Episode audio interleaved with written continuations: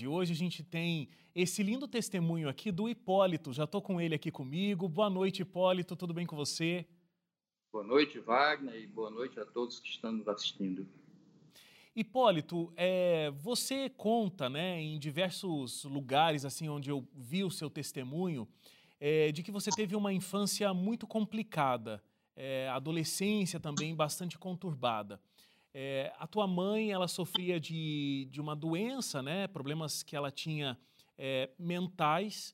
O seu pai, é, ele não acreditava em Deus. Então eu imagino que a visão de Deus que você tinha naquele momento, assim, primeiros anos e, e depois no teu crescimento, era uma coisa assim, sei lá, você pensava em Deus quando você ouvia alguém falando Deus, qual era a ideia que você tinha já que esse não era um assunto dentro da sua casa? O meu pai, eu não diria exatamente que ele não acreditava em Deus. Ele não era um homem religioso, tá? Ele tinha, ele professava ser um católico. Todavia, meu pai nunca realizava, nunca praticava nenhuma atividade religiosa. Todavia, meu pai me colocou para estudar em colégio católico a maior parte do meu ensino fundamental e médio, né? E dentro do, eu cresci dentro da cultura católica e, e me tornei uma pessoa bastante empolgada com a ideia acerca de Deus, isso até chegar na adolescência, pelo fato de que eu buscava muito a explicação sobre os porquês mais relevantes da vida. Por que eu existo, por que o mal existe, por que a morte existe, por que a minha mãe ficou doente. Esses porquês tomavam conta da minha mente e eu acreditava naquela oportunidade que em Deus eu iria encontrar uma resposta para essas perguntas. Por isso, eu me considero assim um menino religioso dentro de um ambiente não religioso, que era o ambiente da minha família.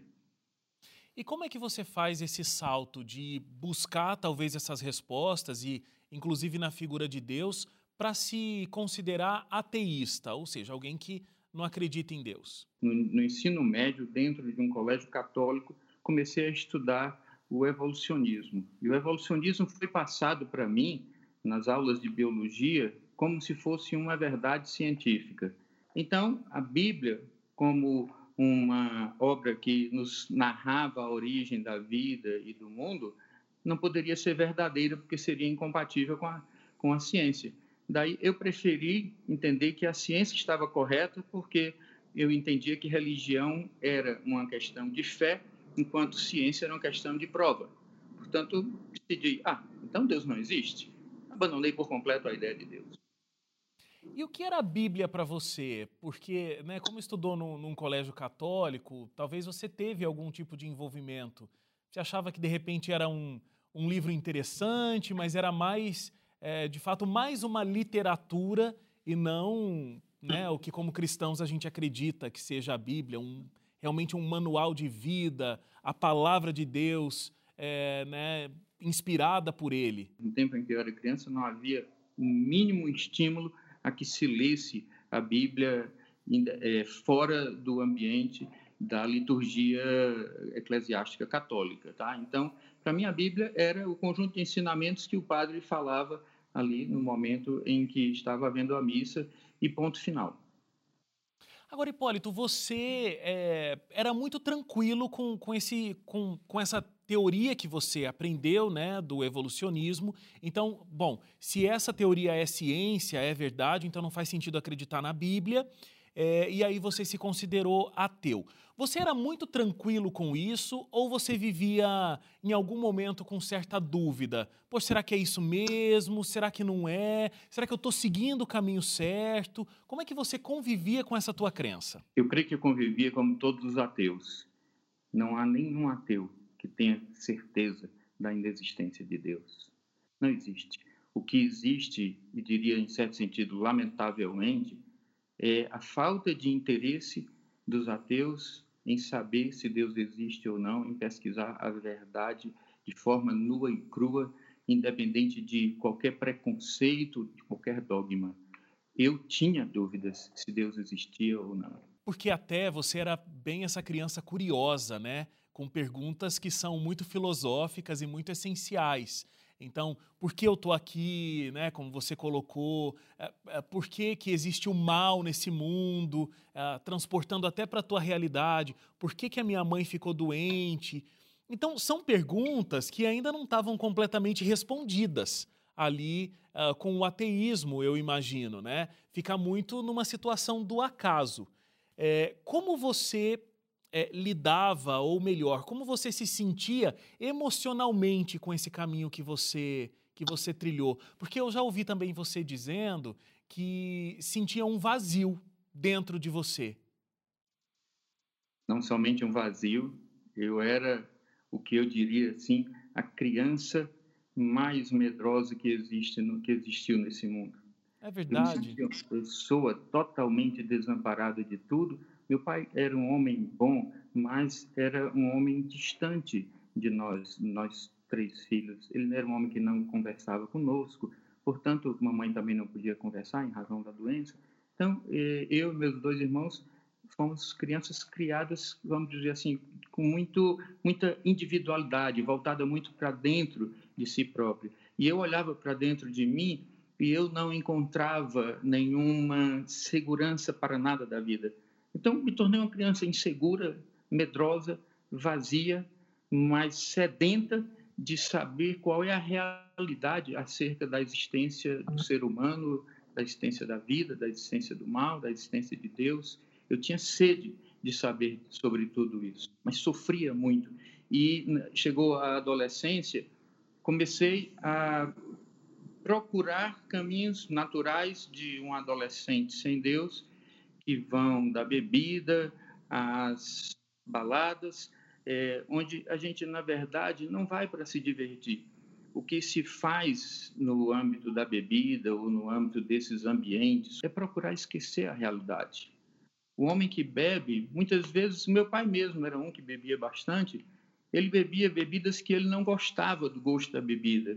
Ele bebia, como a maioria das pessoas bebe, pelos efeitos que o álcool faz no cérebro, que são fundamentalmente os efeitos de fazer a pessoa se manter acordada, todavia é, adormecer a área do cérebro que trata das questões de consciência, de responsabilidade, de sofrimento. Portanto, a bebida, assim como as músicas que se tocam em baladas, são verdadeiramente fugas do ser humano para não pensar nas questões essenciais da vida. E eu estava também, como todo adolescente, entrando nisso. Uh, o teu ateísmo, em algum momento, ele chega a ser ameaçado pela presença de alguns amigos cristãos que você tinha, né? É, como é que foi essa história? Como é que eles começaram a entrar nesse terreno que estava ali? Você acreditava ou não acreditava, né, é, na existência de Deus? Mas nessas conversas, nesses diálogos, aquela tua teoria começou a ser ameaçada. Ah, essa história é bonita. Na verdade, não é no masculino. Eram duas colegas de classe e mais uma irmã delas. Na hora do recreio, eu gostava de ficar conversando com elas três, porque elas três eram absolutamente diferenciadas de todo o resto das alunas do colégio. Eram pessoas de um comportamento exemplar, não apenas em relação ao caráter, mas também em relação aos estudos, pessoas que estimulavam muito a que eh, eu estudasse bastante e, e elas gostavam que eu fosse estudar com elas, fora até do ambiente da escola, nós montamos assim como que um grupo de estudos, estudos fundamentalmente de matéria do segundo grau, né? Só que um dia me perguntaram se eu não gostaria de conhecer um pouco da Bíblia. E eu disse que sim, achava interessante aquele comportamento muito bonito daquelas três irmãs e começaram logo estudando Daniel 2. E aquilo para mim foi extremamente impactante. Daniel 2, para quem não sabe, é o sonho de Nabucodonosor acerca de uma estátua que tem quatro partes com quatro metais diferentes e a interpretação desse sonho é exatamente o que ocorreu na história das civilizações desde o Império Babilônico até o Império Romano. E eu vi ali previsto o destino do mundo e vi que então Deus só pode ter é, dado aquele sonho ali a, a Nabucodonosor e a interpretação a Daniel, somente Deus poderia ter feito aquilo, porque a história se cumpriu muito rigorosamente em conformidade com o que estava previsto na profecia da, da estátua. Quando você entende né, a profecia, quando você entende ali Daniel 2, você é, sabe quando é que isso foi escrito, é um ótimo princípio para quem não acredita na Bíblia, para quem não acredita em Deus. Fica muito difícil questionar isso, né, Hipólito? Eu diria impossível, não é? Só se a pessoa não quiser. Só né? se não Porque quiser. Quem conhece a profecia de Daniel 2 e depois estuda mais profundamente Daniel 7 e Daniel 8, só deixa de acreditar, só não, não acredita assim, em Deus se não quiser. Todavia, para mim, ainda não era suficiente, porque ainda tinha na minha mente que o mundo foi criado pelo acaso e que Deus eh, não existia e que o evolucionismo era uma realidade. E aquilo ainda era forte dentro de mim. É, se de repente você chegou agora, o Hipólito ele teve toda uma vida buscando respostas, buscando respostas existenciais. Como o evolucionismo foi ensinado na escola como algo absoluto, algo extremamente provado pela ciência, então Hipólito seguiu uma vida como ateu. Né? Se aquela teoria evolucionista era verdade, não fazia sentido acreditar na Bíblia e na palavra de Deus. Mas aí o encontro com amigas muito especiais, né, Hipólito, que te apresentaram aí a Bíblia uh, propriamente dita, te apresentaram o capítulo 2 do livro de Daniel, a estátua de Nabucodonosor. É, toda essa certeza do, do ateísmo começou a entrar em choque. É, como é, mas assim, né, você, a gente conversou no bloco anterior, você disse, olha, é inquestionável Daniel 2, entender Daniel 2, ver a profecia, quando ela foi escrita, não tem como questionar isso. Mas o evolucionismo ainda estava muito presente dentro de você como uma verdade. Como é que isso foi deixando de ser algo importante, uma verdade para você? e o criacionismo, a, a Bíblia, foi tomando mais a sua mente, o seu coração? É uma pergunta muito interessante, duas perguntas, na verdade, muito interessantes. Primeiramente, a partir dali eu comecei a frequentar a igreja adventista.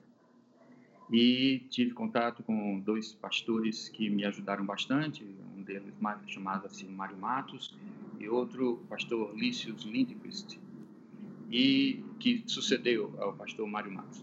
E o pastor Lício me ofereceu, me deu é, cinco volumes de uma publicação bastante simples chamada Folha Criacionista, ainda feita em mimeógrafo, mas essa folha criacionista foi impactante na minha vida, porque eu comecei a observar que existia ciência dentro do que se chamava de criacionismo. E comecei a estudar o que é o criacionismo. E estudei, e estudei, e estudei. E hoje, até hoje eu estudo, apesar de minha formação ser na área de contabilidade e direito, ainda há 10 anos eu fiquei empolgado e acabei começando a estudar o bacharelado em Química. Não, não pude seguir, só fiz um ano e meio do bacharelado em Química, mas sou um ávido estudioso do assunto do criacionismo Inclusive, fiz o curso de especialização em, criacionismo no UNASP, UNASP Campus Engenheiro Coelho, nos anos de 2006, 2007, e sempre eh, estou estudando o criacionismo à luz daquilo que me foi passado dentro dessas revistas folhas criacionistas, que eram publicadas pela Sociedade Criacionista Brasileira. Eu encontro evidências quando eu vou para a química, quando eu vou para a física, quando eu vou para a biologia, para a geologia, para a paleontologia e para a filosofia. Eu só encontro provas acerca da, da origem divina da, do mundo, em especial da vida, e dentro da vida, em especial, o ser humano. Eu não apenas creio, eu gosto de dizer isso, eu não sou uma pessoa que creio em Deus, eu sou uma pessoa que tenho convicção da existência de Deus. Minha fé não é baseada, lamentavelmente, não é baseada em, na, em, em si mesma, na fé em si mesma. Minha fé é baseada em convicções científicas de que Deus existe e de que Ele é o Criador da vida. É, é muito interessante isso que você está dizendo, Hipólito, porque, inclusive, é, o que fica é uma outra coisa como mensagem aí circulando muito fortemente, né? É de que é, o lado da ciência é o lado do evolucionismo. E quem acredita na Bíblia como sendo literal, por exemplo, a narrativa da, da criação, né, como Deus criou o mundo, É, é, algo de quem não tem cultura, é algo de quem não, não entende de ciência. E é muito triste, porque, na verdade, é, se você for estudar profundamente as evidências da criação, as evidências do dilúvio, geologicamente, por exemplo, é uma outra questão inquestionável. Mas a mensagem que fica é outra, né? É, todavia, a outra que fica, fica toda presa ao dogma da inexistência de Deus e o dogma do evolucionismo. Evolucionismo é fundamentalismo. Todo evolucionista é fundamentalista. E ele diz que o criacionista é que é fundamentalista. Só que ele trabalha com adjetivos e com retórica. Eu queria ter tempo, naturalmente é impossível dentro de um programa é, que tenha apenas os minutos como esse tem, é impossível eu narrar aqui de todos os conhecimentos mais maravilhosos que eu obtive por meio da literatura da sociedade criacionista brasileira, principalmente, a quem eu dedico hoje, eu já me aposentei, e dedico hoje grande parte do meu tempo e de tudo aquilo que eu ganho para poder fazer com que esta, este conhecimento maravilhoso acerca do criacionismo possa ser é, levado adiante e muitas pessoas que, como eu, estavam enganadas, possam ser naturalmente esclarecidas acerca da verdade. É, com certeza. Agora, Hipólito, para a gente até é, terminar aqui, você tem um, uma construção das ideias é, bastante práticas, né? Porque fruto até das, das tuas áreas de atuação. Agora, ao encontrar esse Deus que você conseguiu comprovar cientificamente, né, na, na sua mente que ele existe, você é, consegue entender que esse mundo foi criado da forma que é descrito na Bíblia. Quem é esse Deus para você hoje? É, como aquele vazio que a gente conversou lá no início foi preenchido através dessa verdade que você descobriu e colocando esse Deus criador na tua vida? Olha, foi muito interessante que Deus, quase que no mesmo momento, me colocou em contato com a própria Bíblia e com o conhecimento que a Sociedade Criacionista Brasileira me proporcionou através dos, do, das folhas criacionistas. Deus se revelou para mim como aquele que não somente é meu Criador, mas também é meu Salvador, aquele que me ama e que deu a, a sua vida na cruz para pagar os meus pecados, para me dar a redenção, me dar a vida eterna. Mas não para aí. Eu, eu comecei a procurar ter uma amizade com esse Deus. Eu amo alguns textos bíblicos, entre eles aqueles em que, aquele em que Jesus, orando ao próprio Pai, ele diz: Porque a vida eterna é esta, que te conheçam a ti mesmo como o único Deus e a Jesus Cristo, a quem tu enviaste. Nesse processo, eu fiquei de tal forma empolgado e eu diria até apaixonado por Deus, que eu fui estudar teologia. Eu não queria ser pastor, mas eu queria conhecer mais desse Deus. Passei dois anos dentro de um seminário lá no interior de Pernambuco, um seminário que não existe mais, chamava Siena, e, somente estudando a Deus e a palavra de Deus. Por quê? Porque eu sabia que Jesus tinha dito que a vida eterna era conhecer a Deus. E esse conhecer não é o conhecer do conhecimento teórico da Bíblia, é o conhecimento que nos transforma, o conhecimento que muda o nosso coração, que nos torna apaixonados por Deus e, por consequência, apaixonado, apaixonados também por todos os filhos dele e que nos faz olhar a todas as pessoas como sendo irmãos e muitas vezes carentes da nossa ajuda. E se eu gosto de fazer alguma coisa para alguém, não é por outra coisa, mas é porque ele é uma criatura de Deus, assim como eu. Nós somos descendentes do mesmo Pai eterno na pessoa de Adão e de Eva, sabe?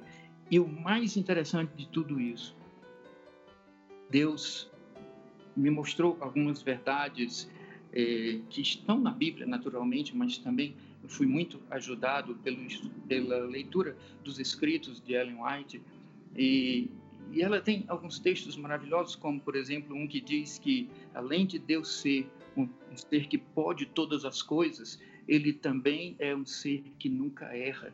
Deus é sábio demais para errar, ela diz, e bom demais para deixar de dar aos seus, aos seus filhos tudo aquilo de que eles necessitam. Então, eu já não preciso mais ser uma pessoa que tenha medo de nada, Sim. porque o meu pai, ele pode todas as coisas, ele sabe o que é melhor para mim e ele me ama. E se ele sabe o que é melhor para mim, eu não tenho problema de andar no vale da sombra da morte, porque eu sei que ele está comigo. Eu não vou deixar de entrar no vale da sombra da morte só porque eu sou um cristão. Não, ele disse: No mundo tereis aflições, como é o caso da minha mãe, mas tem de bom ânimo, eu venci o mundo. Então, Deus sabe o porquê das coisas e Deus pode todas as coisas se Ele permite que alguma coisa na minha vida ocorra sem que eu queira que aquela coisa ocorra, mas sim que eu tenha feito também para que aquela coisa ocorra. Deus sabe o porquê e eu não preciso saber o porquê. Eu só preciso descansar no amor dele. Muito bom, Hipólito. Nossa, que, que lindo terminar o programa com essa mensagem tão bonita de o que é Deus para você e o que deve ser Deus para cada um de nós, né? Realmente descanso nessa absoluta certeza de que Deus está cuidando de tudo da melhor forma possível, porque Deus não erra e Ele está cuidando de nós. Muito obrigado. Que Deus abençoe, continue abençoando o seu ministério aí, agora, né, como aposentado e dedicando tanto tempo é, à sociedade criacionista e aos trabalhos que você desenvolve para a igreja e para Deus. Muito obrigado e até a próxima. Até a próxima. Uma boa noite para todos, então.